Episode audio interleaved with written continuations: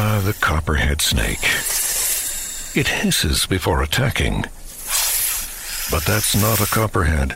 That's the Sullivan's RV freshwater tank overflowing into their black one, which is backing into their vent pipe, making for a very different kind of attack. One that arrives just in time for taco night. It's wild out there. When it gets too wild, Progressive has your RV covered. Quote today at progressive.com. Progressive Casualty Insurance Company and Affiliates. The Starlight Lounge presents an evening with the Progressive Box. Adios, old friend. Yeah, I've got no secrets and no regrets. Well, a lot of regrets, but the point is, I've got nothing to hide. Kind of like the way Progressive shows you their competitors' rates. You gotta put it all out there, baby. Excuse me, miss. Does this heart belong to you? Would you like it anyway? Progressive Casualty Insurance Company and Affiliates. Comparisons not available in all states or situations. Prices vary based on how you buy. Hi, everyone. Thank you for tuning in to the Lakers Legacy Podcast. Tonight's podcast is brought to you by our sponsor, Interlude Active Retreats. Interlude Active is a retreat brand that's based out here in Los Angeles. It is a health and fitness retreat that brings to you experts in a variety of different areas to provide you with an extremely well rounded experience of body awareness, active training, relaxation, and fun. Through four days and three night accommodations in the Redondo Beach area, you will get daily yoga classes, circuit training workouts, body awareness seminars, as well as some special healthy meal prep cooking demos provided to you by a professional chef on site. The next Interlude Active Retreat will be taking place in Redondo Beach on November 1st through the 4th. If you want to hear more about Interlude Active and the retreats that they hold, please visit interludeactive.com. Use promo code Lakers Legacy Pod to get 20% off your retreat package. Interlude Active, your life recharged. And now we turn it over to our regularly scheduled Lakers Legacy podcast episode. I want to win. Like I want to go to the conference finals. I want to play Golden State. I want to.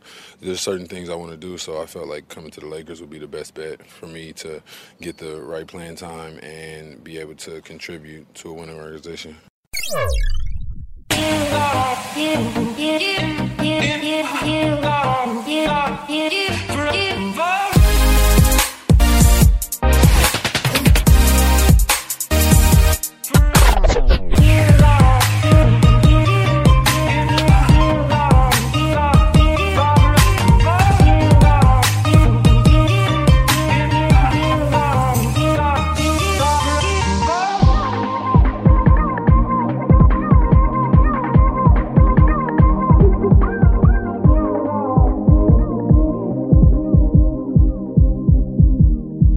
right, welcome everybody to the Lakers Legacy Podcast, where all summer long we've been chronicling all of the Lakers' newest faces this season, and it has finally led us down this epic and glorious path the path of enlightenment with Javale McGee.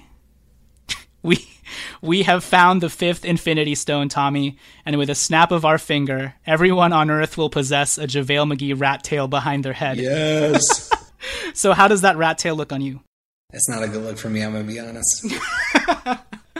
So hey, like we've been saying, like we have this entire summer, we've got a special guest on with much more expertise and insight than we do on JaVale McGee's last few years, and he'll help us suss out the potential value or non-value of one of the most interesting men in the NBA world. Um, and here to do that is Warriors World writer and Light Years podcast host Andy Liu. He gives us the good and much of the realistic bad with JaVale McGee, and then because I couldn't stretch out a 20 minute, 30 minute JaVale McGee segment, the last 20, 20 minutes of our conversation, we just end up talking about crazy rich Asians. So if you're into that, then you're welcome in Chinese. Also, spoiler alert, if you do get far enough down that path and want to continue, we do talk about the specifics of some of the plot points in the movie. So obviously, yeah, spoiler alert. But yes, this is the JaVale McGee show. We did not forget about him. Tommy, out of JaVale McGee, Swaggy P, and Jordan Clarkson, who at one point or another were Lakers, who has the most ridiculous fashion sense to you?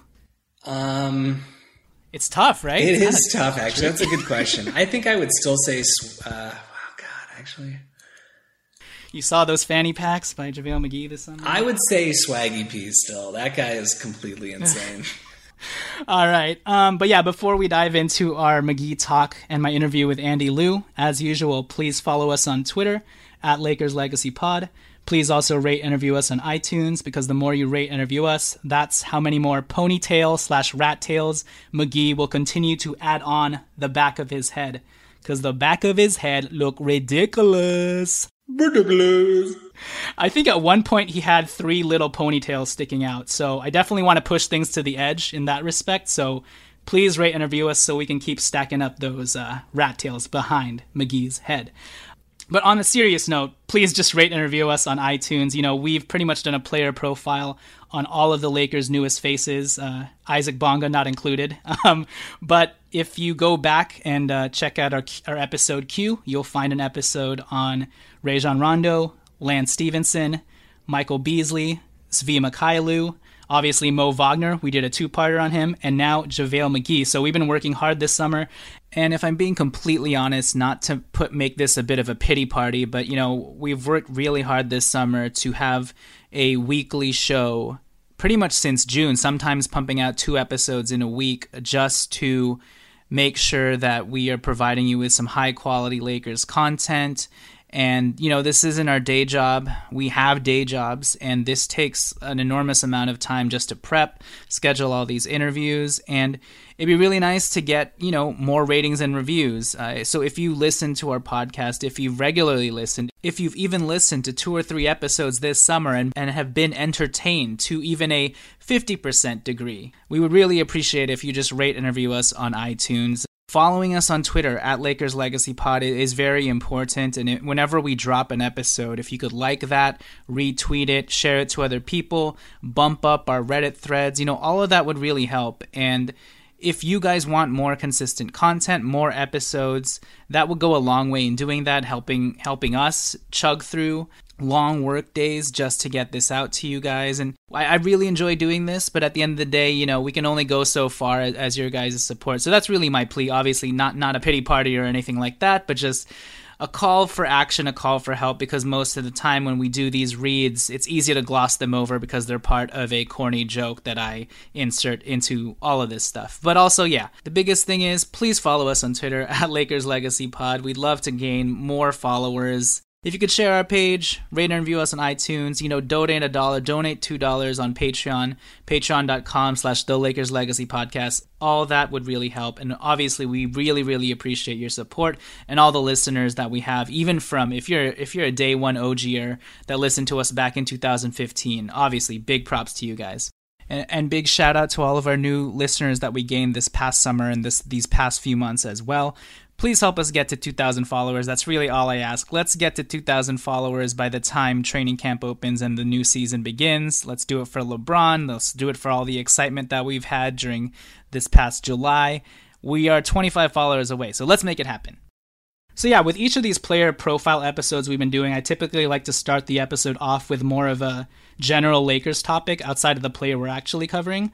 Uh, so, Tommy, tonight before all the JaVale McGee stuff, which I can't believe there's actually a lot of JaVale McGee stuff, but there is, I wanted to first ask you, and actually it's kind of related to JaVale McGee, and we did this in the last episode with regards to the young guys, and now obviously, as with the X Men Days of Future Past, we are now going to mo- turn it over now to the older guys, quote unquote older guys.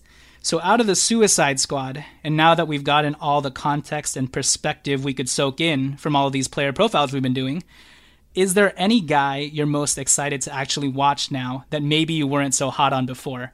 And on the record, we were not hot on any of these guys, so maybe this is a pretty easy question. But well, yeah. I, I, mean, look, I will say that the one guy I think we were all kind of, well, that's fine about was JaVale McGee. So I'm not even going to count him because he's sure. he's like fine. But um, the one guy that I'm most interested to see uh, is Rondo because Rondo, I I won't say it was the most extreme reaction I had. My most extreme reaction was 100% Lance Stephenson.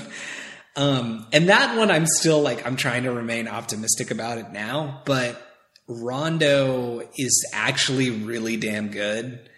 And yep. I didn't realize that until I really sat down and looked at like some of his advanced stats and looked at a lot of his highlights from the last uh, last part of last season, and especially from the playoffs, and you start to realize, like, wait a minute, you know, you, we get so wrapped up in our own Lakers world.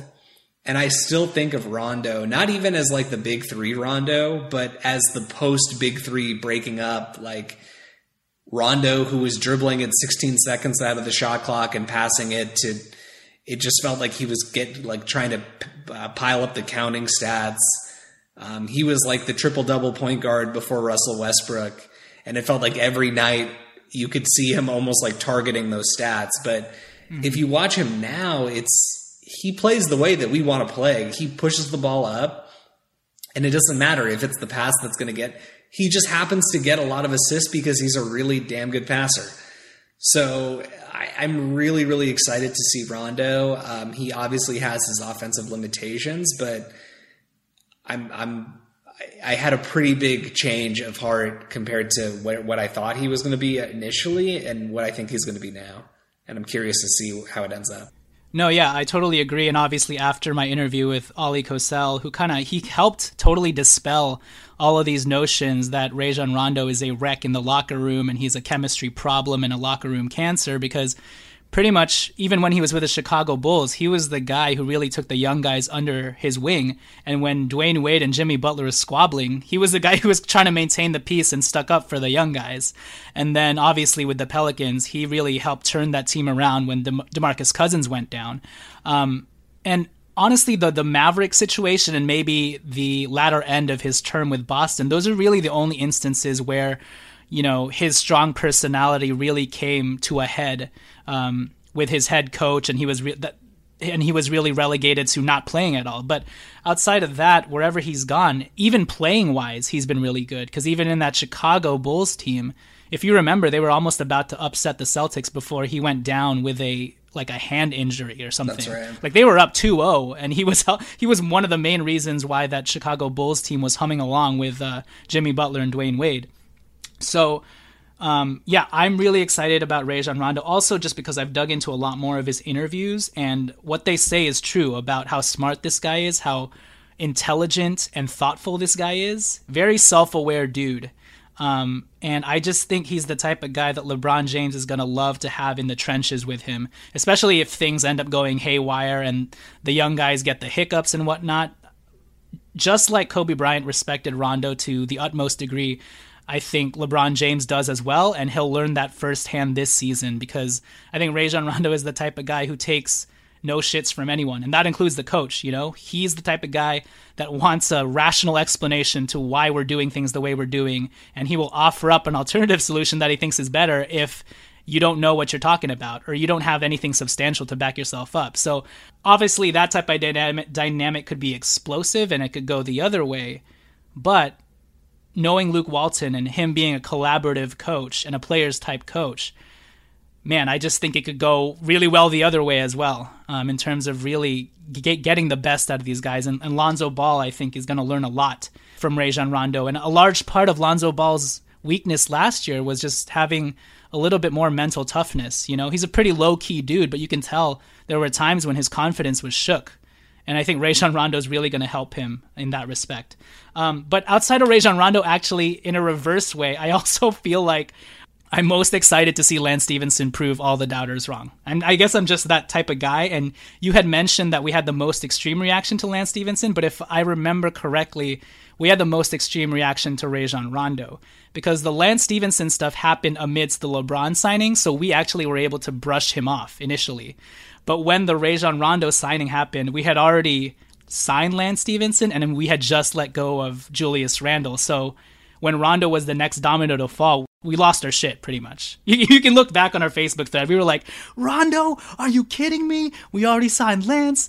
Obviously, there were other factors that made that reaction more extreme than not. But yeah, I, I'm also interested in seeing Lance Stephenson kind of prove the doubters wrong. And if you've seen any of his off-season videos with him and his do rag absolutely balling people up, it's pretty exciting.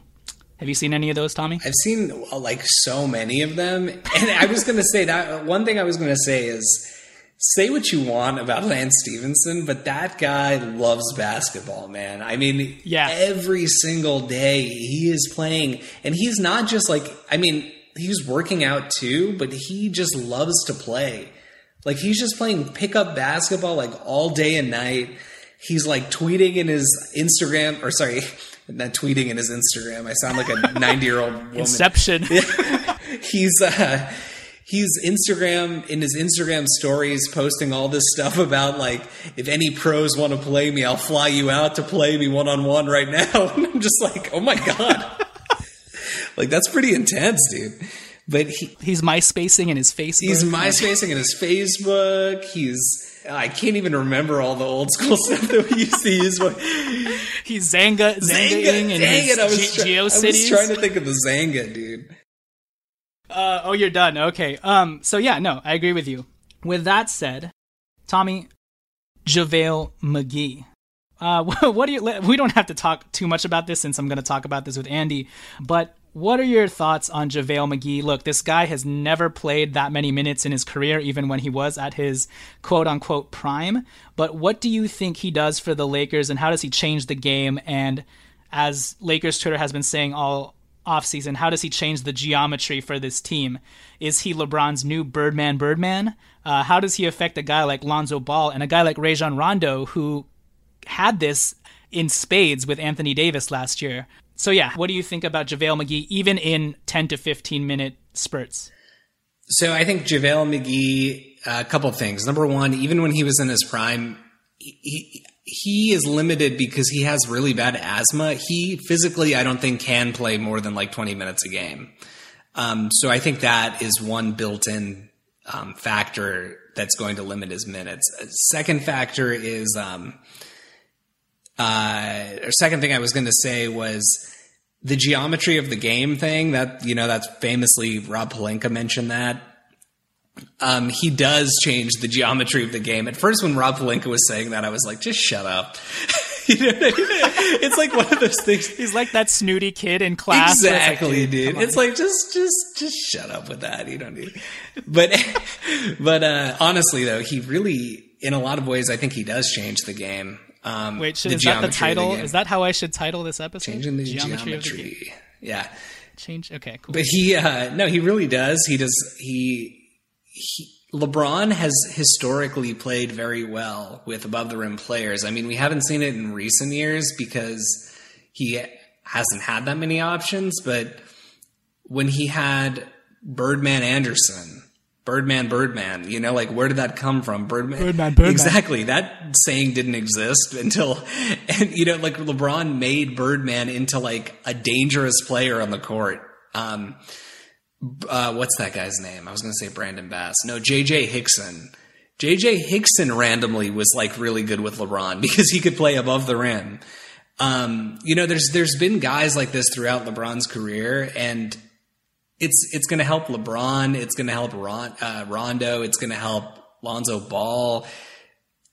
JaVale is not just, and he's another guy, as I've mentioned like so many times throughout this summer. I've been very bored and I've watched a lot of clips. I watched a video of like every basket JaVale McGee made the entire season. And it's only about five minutes. it's really, yeah, it's not that much. I'm not going to pat myself on the back for it, but he is so good, man. Like you throw the ball again, everybody has their limitations, but you throw the ball anywhere near the rim and JaVale is going to grab it and dunk it. He is so athletic. His wingspan, I don't know exactly what it is, but it's so long. It, it's just rare to find a guy that tall with that big of a wingspan. I mean, if he didn't have such a bad reputation for being seven six wingspan, bro. There, there you go. If he didn't have such a bad reputation for being like the Shaqtin' a Fool guy or whatever. I swear to God, JaVale McGee would be, you know, I'm not going to say Hassan Whiteside because JaVale McGee is not capable of playing like 30, 35 minutes a game, but I think teams would, you know, his career arc would have looked a lot different. And it sucks that something like that could do something like that to somebody's career, but I, I think JaVale McGee is actually a really, really underrated center. I mean, this is the kind of guy we should have been going after when we went after Timothy Mozgov, right? Like a guy who can just be a big body down there, who can protect the rim, and who can finish on the pick and roll. That's all we wanted Mozgov to do. and JaVale McGee really solves those problems um, in terms of you know giving us what Mozgov was never able to.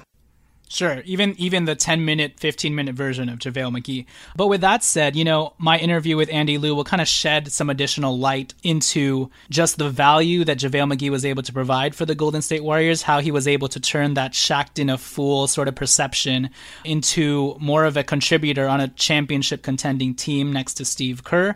And also, there's a little more to why JaVale McGee doesn't get on the court outside of the asthma part. So Andy Liu helps us uncover all of those things. He gives us a very realistic viewpoint of JaVale McGee while also also outlining the benefits of just having a guy who is just one of the best finishers in the NBA and just a guy who loves to roll to the basket and catch any and all balls that are thrown into the air. So our best guy doing that last year was Larry Nance, but JaVale McGee, you include that seven six wingspan and yeah, it should only benefit Lonzo Ball, Rajon Rondo, and uh, LeBron James, even if it's only 15 minutes a night.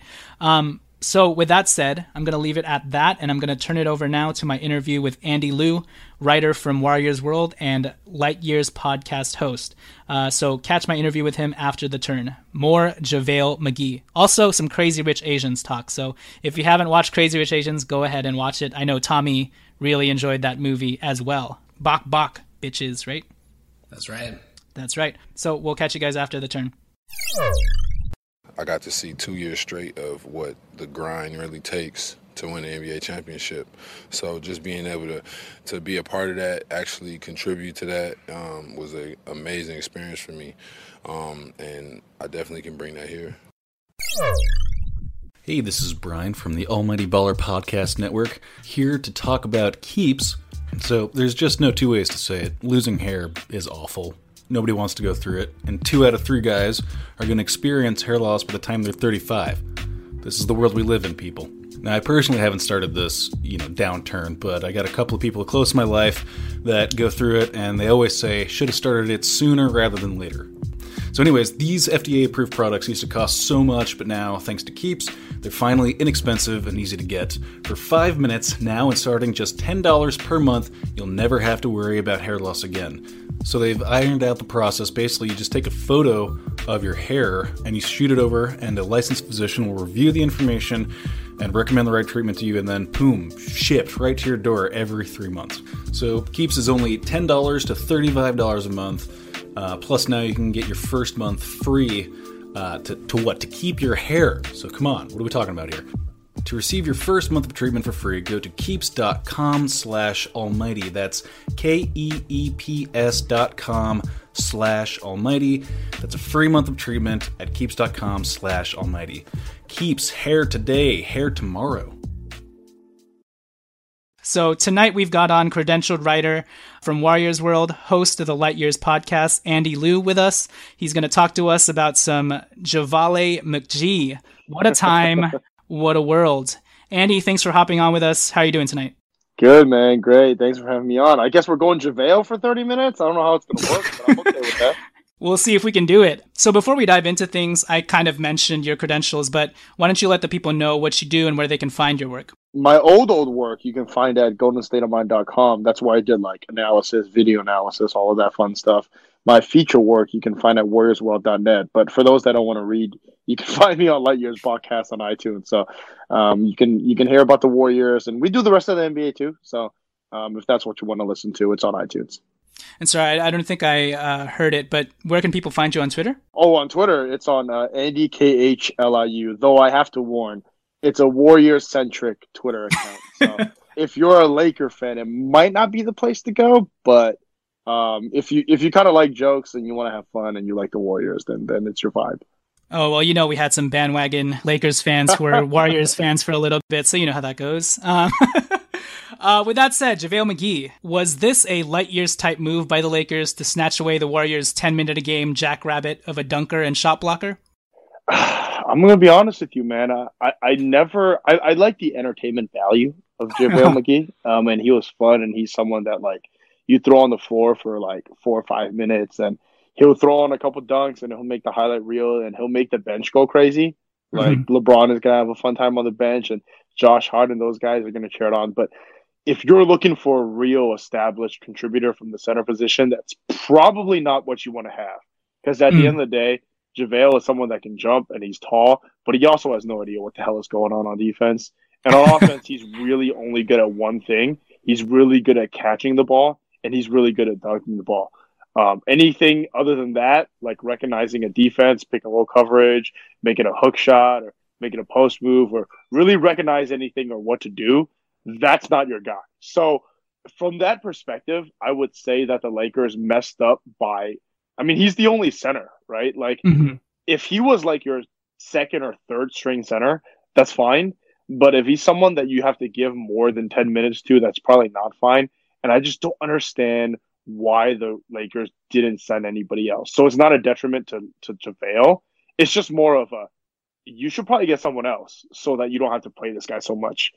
So that's probably what I'm going for.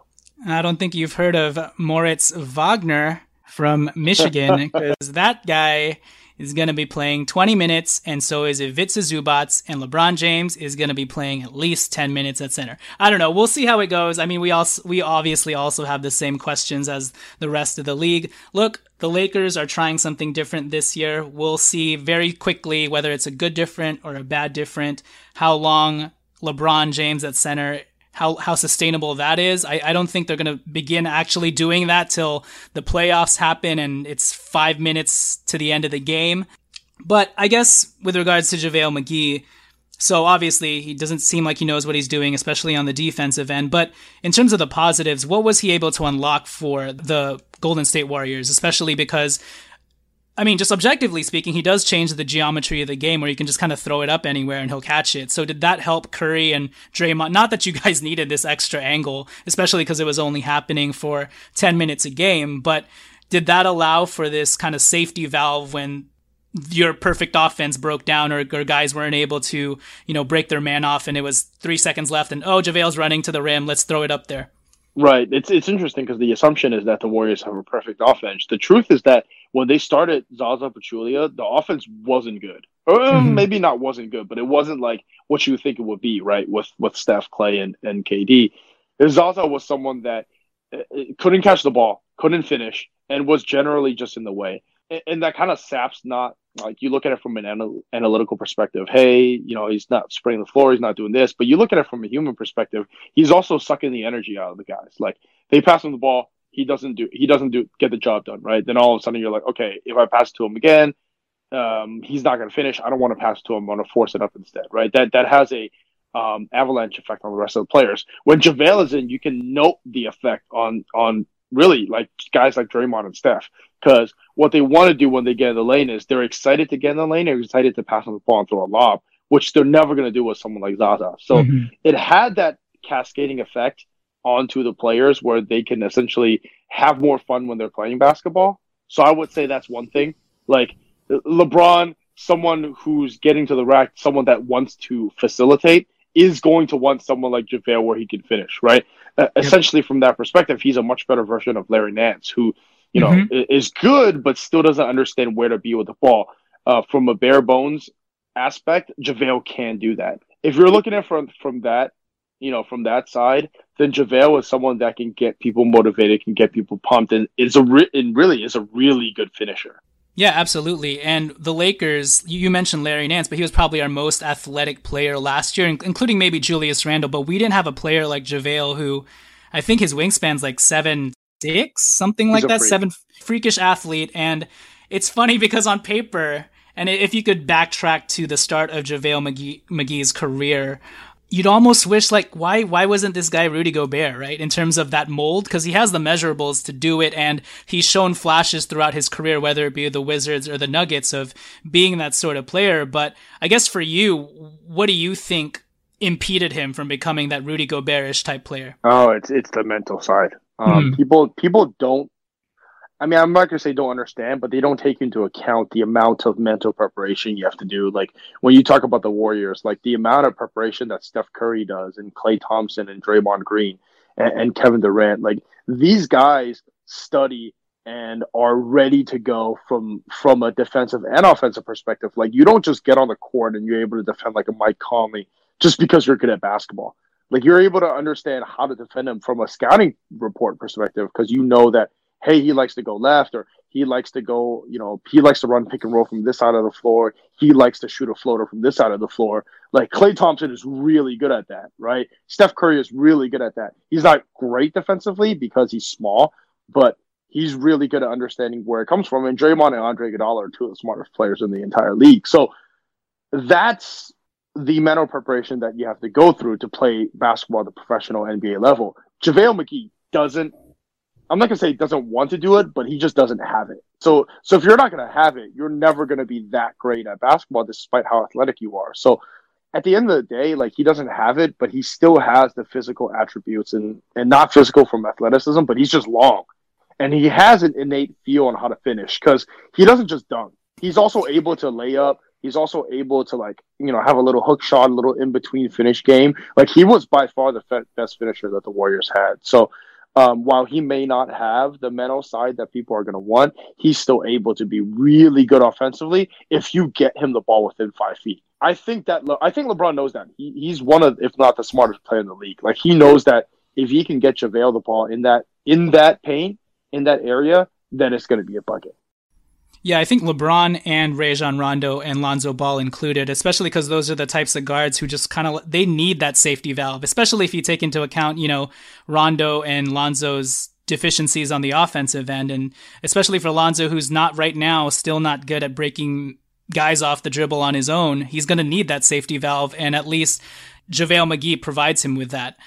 So, with regards to his asthma, how serious is his case of asthma? Um, I know he's been playing about 10 to 15 minutes the last seven years of his career and has only really cracked 20 minutes a game like three times. Is it that serious, or is it more a product of his flawed game and just you know the the, the mental deficiencies that he has that's kept him off the court? That's a great question. I, I think that from the Warriors' perspective, I didn't, you know, I didn't pay too much attention to him in Denver or anybody else, Washington, right? From a Warriors' perspective, I think they never wanted to risk that. And I think mm-hmm. that kind of goes dovetails into two things. Like they didn't want to risk it from, hey, we're not gonna we're gonna get diminishing diminishing returns if we play him too much. And the other thing is we just don't want to risk that he might not be in condition or he might have, you know, or his medical condition might cause him not to be able to play those amounts at hundred percent. So like I think it's a combination of those two things. We never really found out whether he could or couldn't play more than, you know, the, the mm-hmm. allotted amount of time that he had.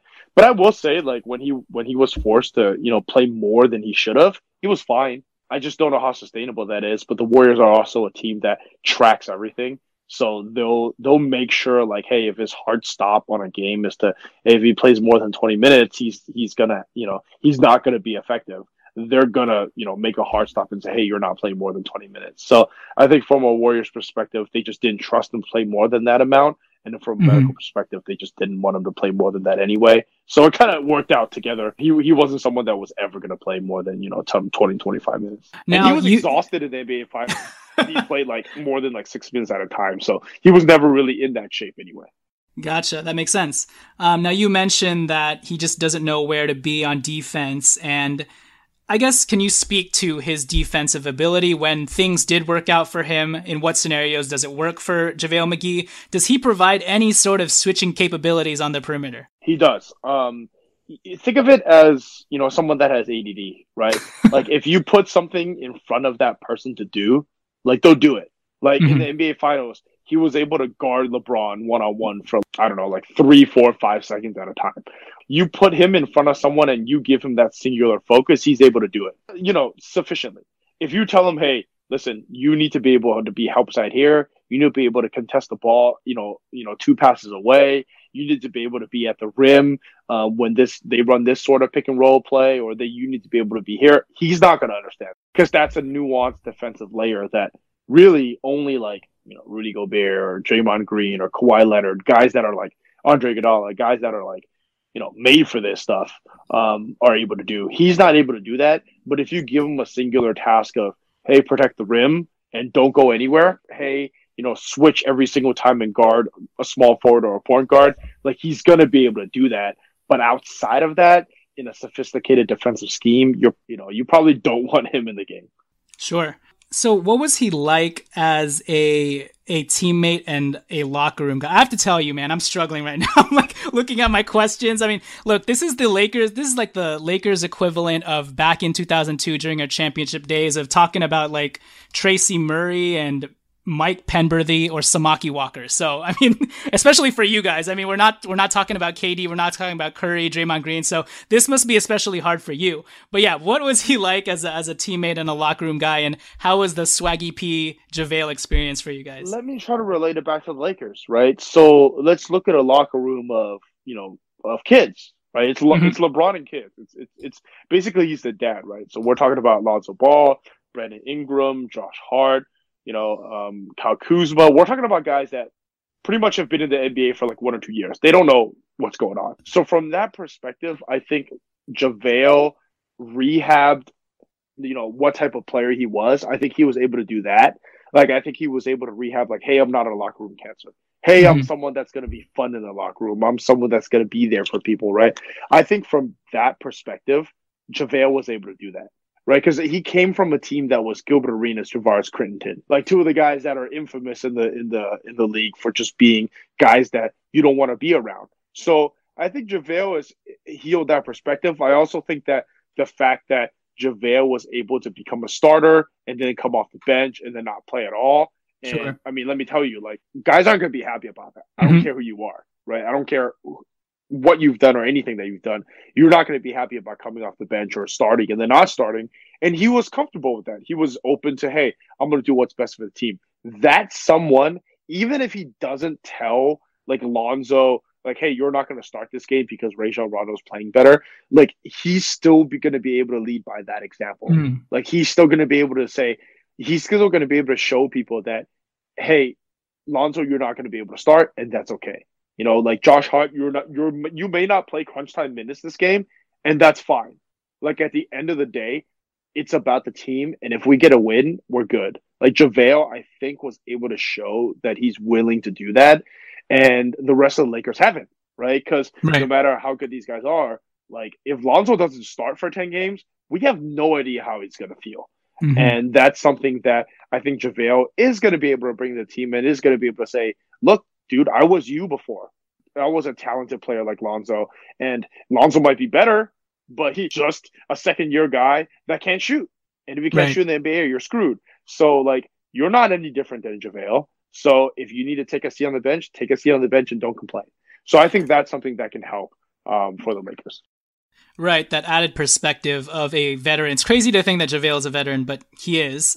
Um, so, can you take me back to, and you, you've answered some of these questions in, in, some of your prior responses, but can you take me back to when McGee first signed with you guys two years ago? Like, you mentioned that Zaza Pachulia was the center before, but what was the additional context to that? What was the fan perception at the time? When JaVale signed, you guys had just lost to LeBron and Kyrie in the finals, I believe. Did he fill a need for you guys? And what, what were your initial impressions? Was was that something that the Warriors wanted? Like, we just need that 10 minute a game guy who can shot block in a pinch and also catch a lob. Well, here's the thing. Like, uh, they signed him after Kevin Durant was signed. A lot, a lot of the feeling was, hey, like, Kevin Durant's on the team. Who gives a crap? But from an excitement perspective, yeah, it, it, JaVale was someone that despite Festus Ezeli or Draymond Green or uh, Carl Landry or any of the centers that they had, Andrew Bogut, regardless of any of those, JaVale was someone that actually wanted to shoot at the rim. The Warriors still don't to this day have someone that want to shoot. right? No, it's true. Like, you know, Steph is a great finisher. He's one of the best finishers in the entire league at the rim, right? But he's a point guard, right? Klay Thompson doesn't shoot at the rim. Draymond Green doesn't shoot at the rim. Kevin Durant has stopped going to the rim, right? He's someone that's mid range. He's going to draw fouls. He's going to shoot threes, right? So Dr- Kevin Durant has become someone that doesn't get to the rim as much anymore. And that's fine. That's what you do when you're at old age. Zaza doesn't shoot at the rim, right? So David West, he's a mid range jumper guy. So JaVale became someone that, and, and, this ties back to why the Warriors were excited. Um, you need someone to finish. And when when guys like Durant and Draymond and Steph penetrate, and Iguodala, when they penetrate, they need someone to want to actually shoot the ball because those guys don't want to mm-hmm. shoot the ball. Like like Andre Iguodala, have you ever seen him five feet from the hoop? He don't want to shoot. So JaVale was someone that made the game more exciting just off the fact that he wanted to shoot five feet from the rim. That was a plus for the Warriors. And that's something, and honestly, that's one of the reasons why Steve Kerr started him after the All Star break. He basically said, these guys want to play with someone that's fun, want to play mm-hmm. with something that wants to hoop that way. So um, this we'll live with the defensive miscues, we'll live with the dumb mental mistakes. He's going to score 10 points uh, because we're able to get him the ball. Absolutely. And from a fan perspective, I mean, this guy has a mean highlight package. The five minute highlights he has is probably all he's played in this season, but it's still sick, right, still exciting. Right. Um, and also his per 36, nasty numbers, man. He's, he's a 23, 12, three block type of player if you play him 36 minutes. so I guess my, my next question to you is, in what was the most memorable JaVale McGee game? I don't know if you can remember a, a, a memorable JaVale McGee game, but yeah, what what game was that? And did it show some snapshots of how useful he could have been if he had a different career trajectory from the start? Or it, it's the most memorable game is not a good memory. Oh, um, okay. The, the, most the most memorable JaVale, which is probably not good um, as a fan, but the most memorable JaVale McGee game was the game that he he jumps a lot on defense and jumps a lot for no reason, mm-hmm. right? On on shots that he can't block. But right before um, it was around the end of March, um, and this one took Steph out, is he jumped Ooh. for no reason against an offensive player, tried to block a shot. He tripped and he fell right into Steph's knee. And that's when it took Steph out from about the end of March to the, uh, the second round of the playoffs, right? He didn't come back until the, the Pelicans uh, series in the in the semifinals. So that's as much as I hate to bring that up, that's probably his most um, infamous memory um, was someone that that really just needlessly jumped around mm-hmm. and, and and just kind of caused injury for his own guys. On a brighter side, uh, during the NBA Finals, I forget it was either Game One or Game Two.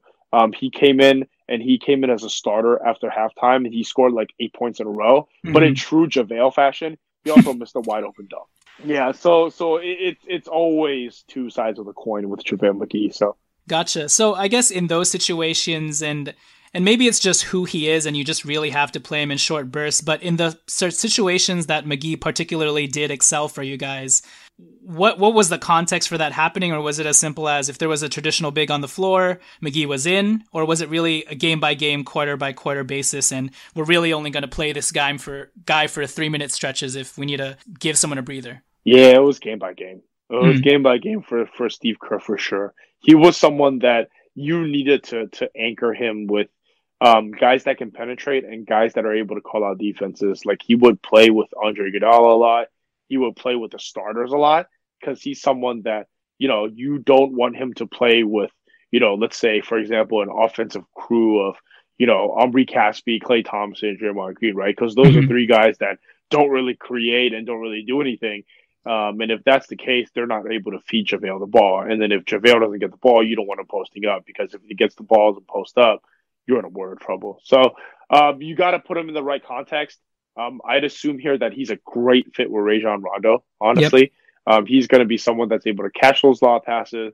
That's going to roll to a rim. Um, he's really a good fit with guys like Rondo and LeBron.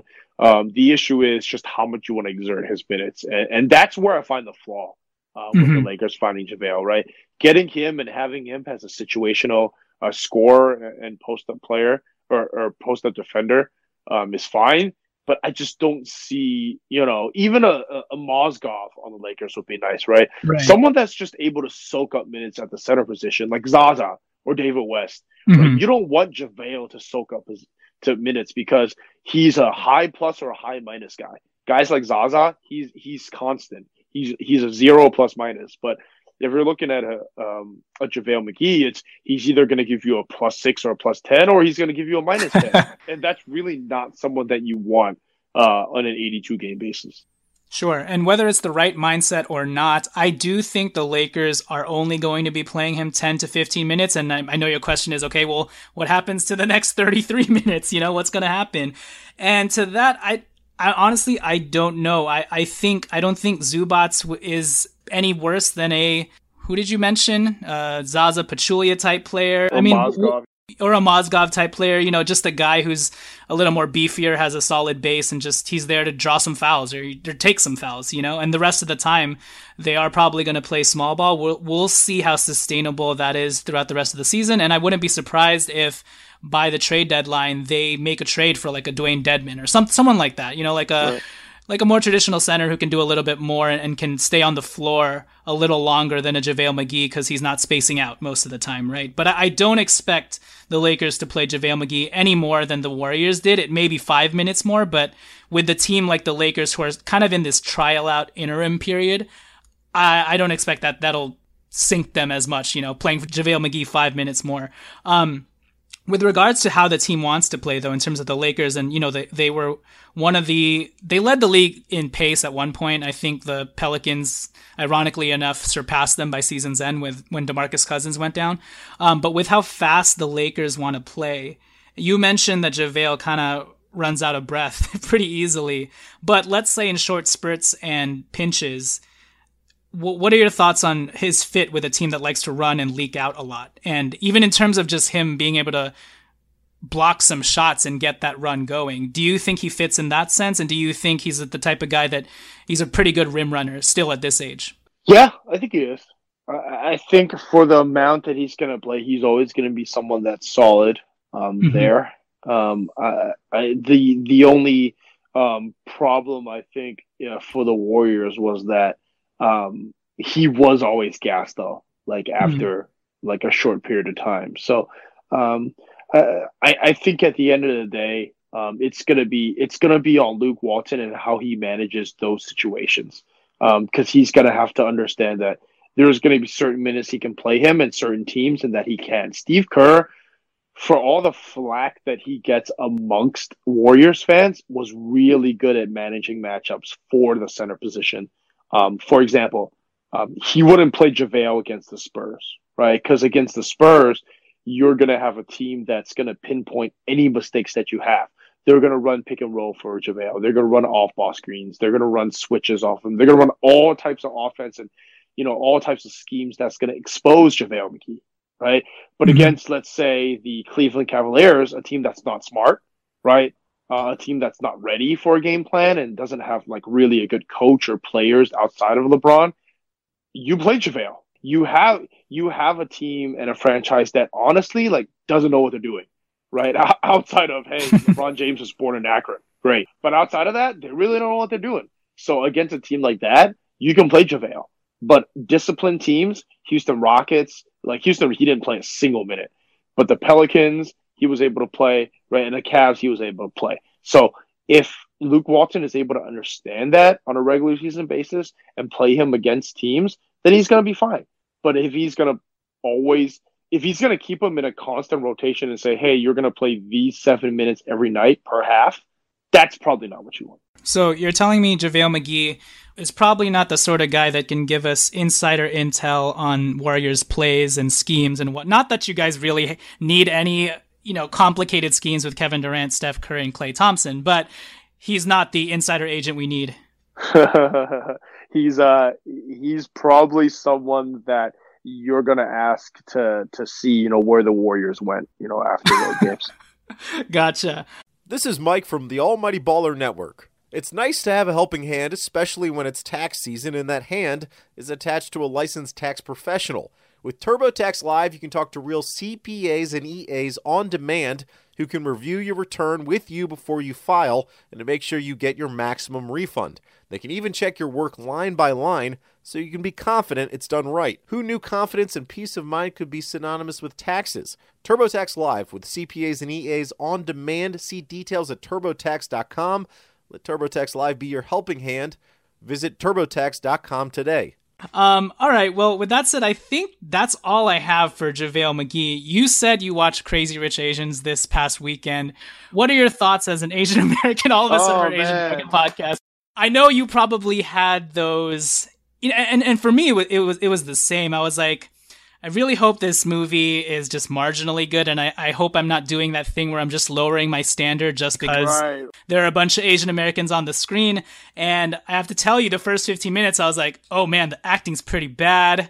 I don't know about this. Um, but I'll stop there. How did you feel about the movie? I, you know, I had the same feeling, right? So, so like, as an Asian American, I'm like, okay, so what stereotypical thing are they going to do here? You know, like mm-hmm. what what are they just throwing this out to you know just get some type of rep- representation, right? But you know, all in all, I was really happy with the way they do it. Now, yeah. part of it was because it was actually really, I mean, some of it's unrealistic and you can nitpick, but from a, you know, I, I, as a guy, I'm not afraid to admit, like, I'm a big rom com person, right? So, like, yeah. I'm gonna, I'm gonna enjoy the really fun, fulfilling love stories that you can put in a movie. And it was a really good rom com just by itself, mm-hmm. whether it be an Asian movie or not. It was a really good rom com. That's one and I didn't expect that. Right. And number two was I didn't know who was directing it or who was producing it, and I found mm-hmm. out after a fact.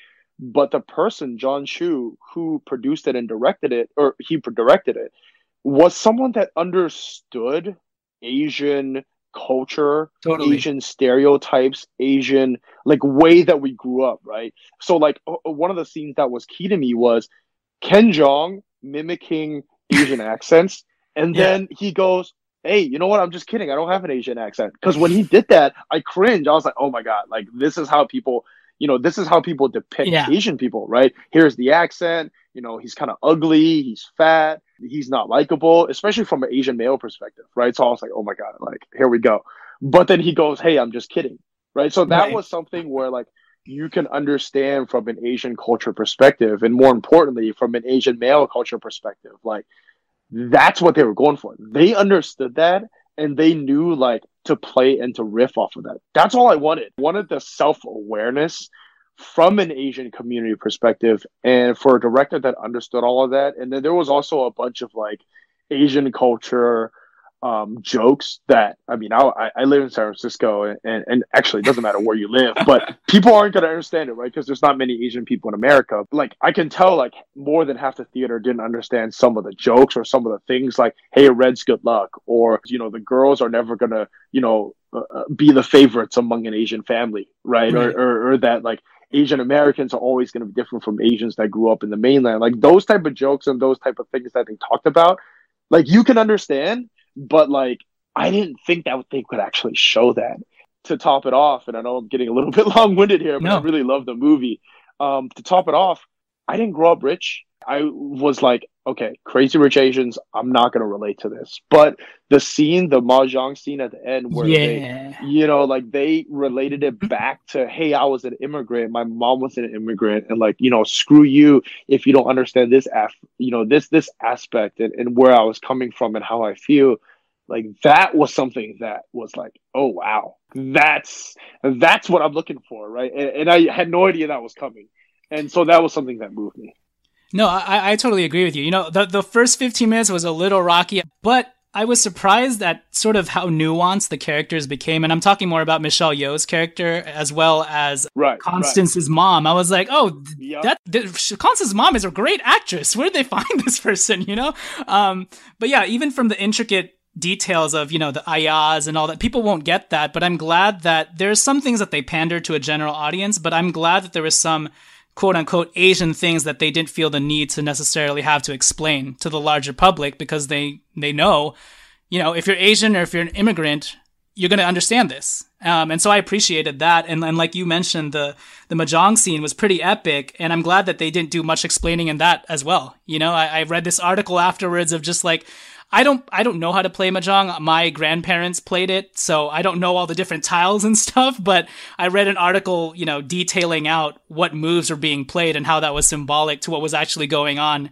in the in the real life situation. I was like, "Damn, that's deep." And you can kind of understand that too without even knowing what was going on. Like I kind of right. understood as she was talking, like she obviously was going to win, but she let that go, like you know, similar to a real life aspect.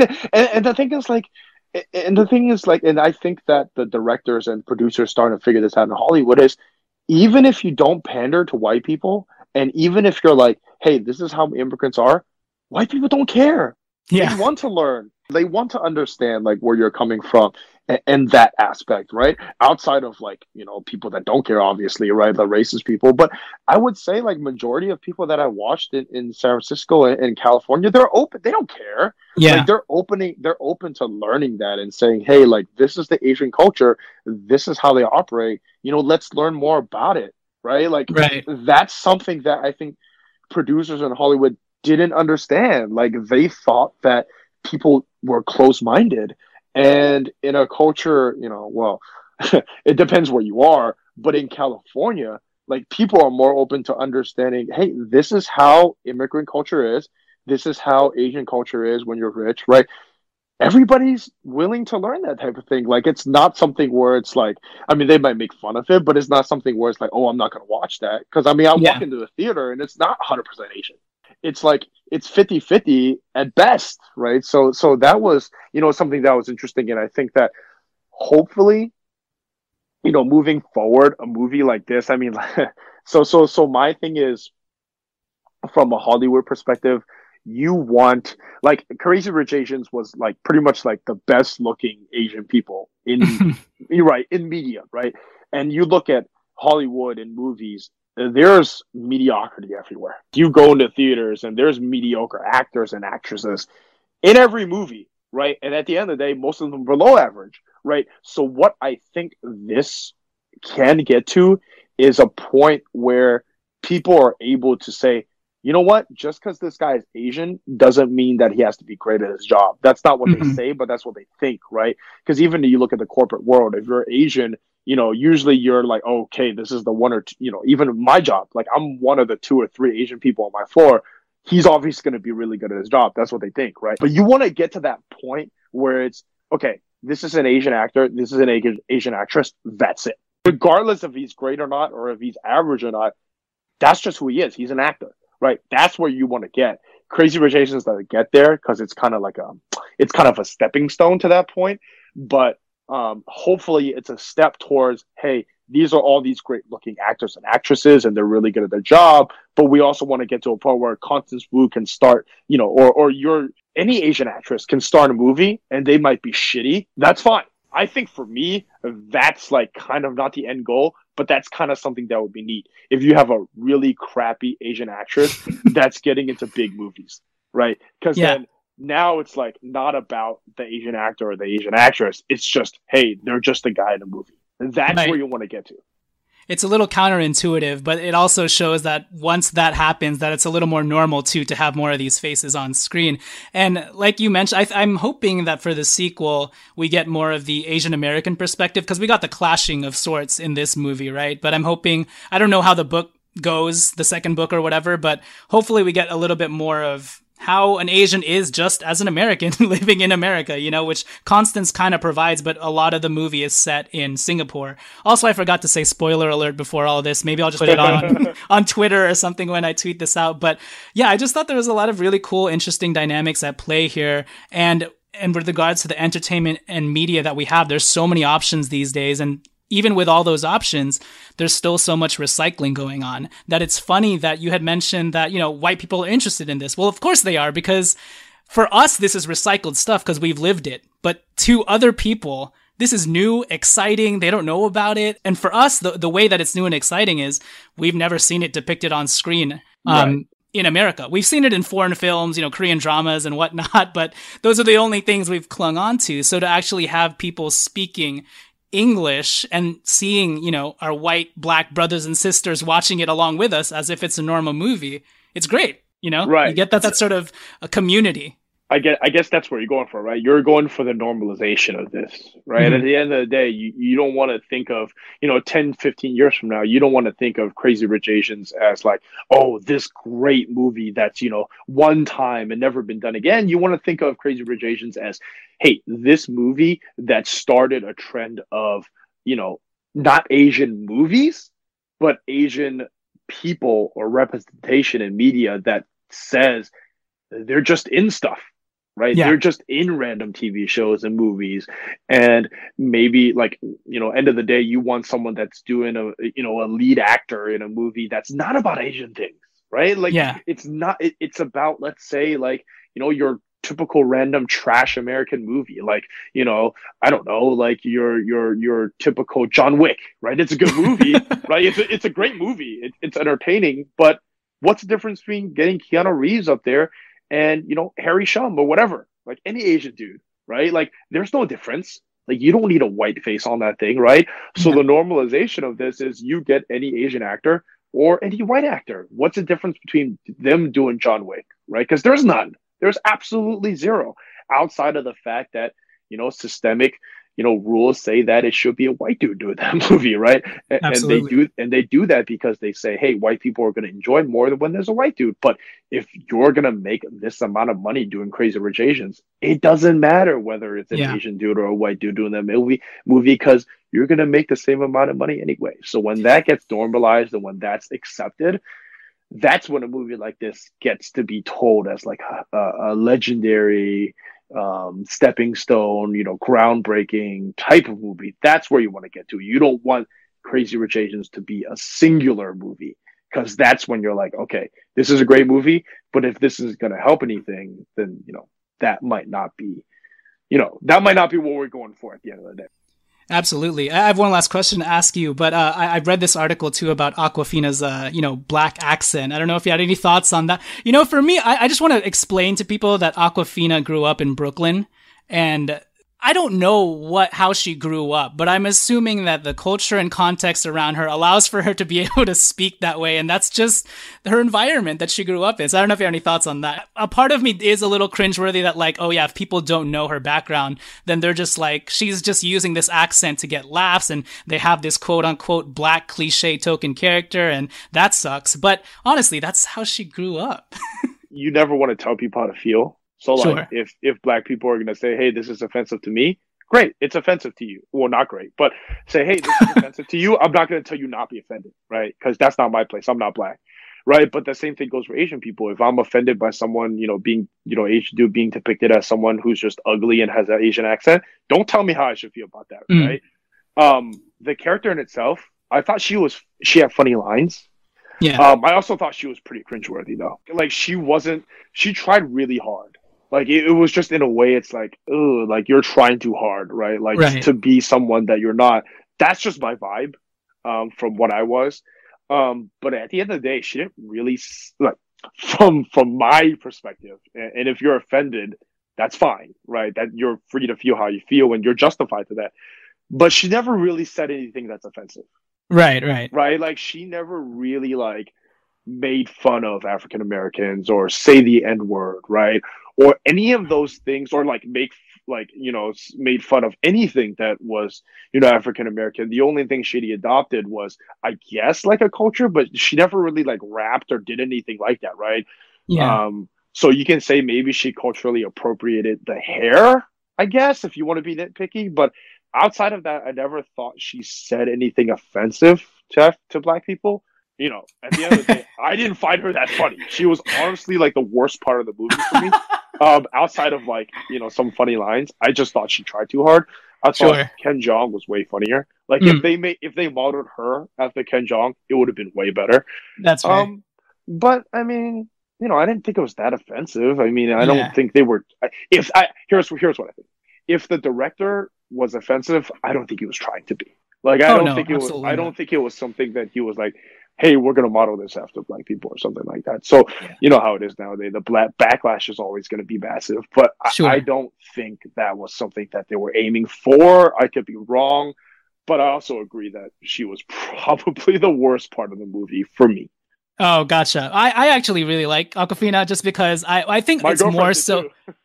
I think it's more so because I know her story and just how she made it in this industry as first like a YouTube rapper and how she kind of just exploded onto the scene. And you know, you know, like rap just in general and hip hop is steeped in black culture and she is legitimately a rapper. Oh, she is a rapper. she's a rapper. Yeah, she does rap. So I mean, I can I can vouch for her and say that's also actually how she acts. She's not really acting. So if you think she's annoying, she's also that way in real life, you know?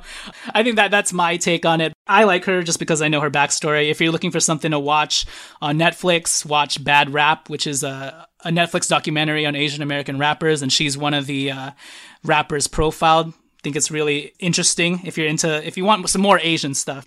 So yeah, with that said, JaVale McGee, thank you. there we go. We'll cap it off right there and bring it back. Well, let's say this: Jordan Clarkson was half Filipino. He was. He's not on the team anymore, but that, that's that, true. That we can cap it there. That's there we go. We can cap it there. And unfortunately, he lost to China and South Korea in the Asia Games. But you know what? It's okay. with that said, Andy, thank you so much for hopping on and talking some JaVale McGee with us and some crazy rich Asians and Asian American representation. You're on a podcast with an Asian American host, and a, and one of my co-hosts is half Japanese as well. So oh, awesome. we're, we're doing it for the community. Here we go. I love it. I love it. Thanks for having me, Mom. Absolutely. Uh, so one more time, if you just want to plug your Twitter or anything like that, or any upcoming projects you have, please go ahead and do so. Just two things. Yeah, you can follow me on Andy K H L I U. Um, you can follow me there. Um, but most importantly, if you guys want to listen to Warriors and NBA stuff, you can follow me on Light Years Podcast on iTunes. Awesome. And if you listen to that podcast, don't call yourself a loser. Just kidding. I'm just kidding. All right. With that said, we'll catch you next time, man. Thank you. Take care, brother. Thank you. All right. See ya.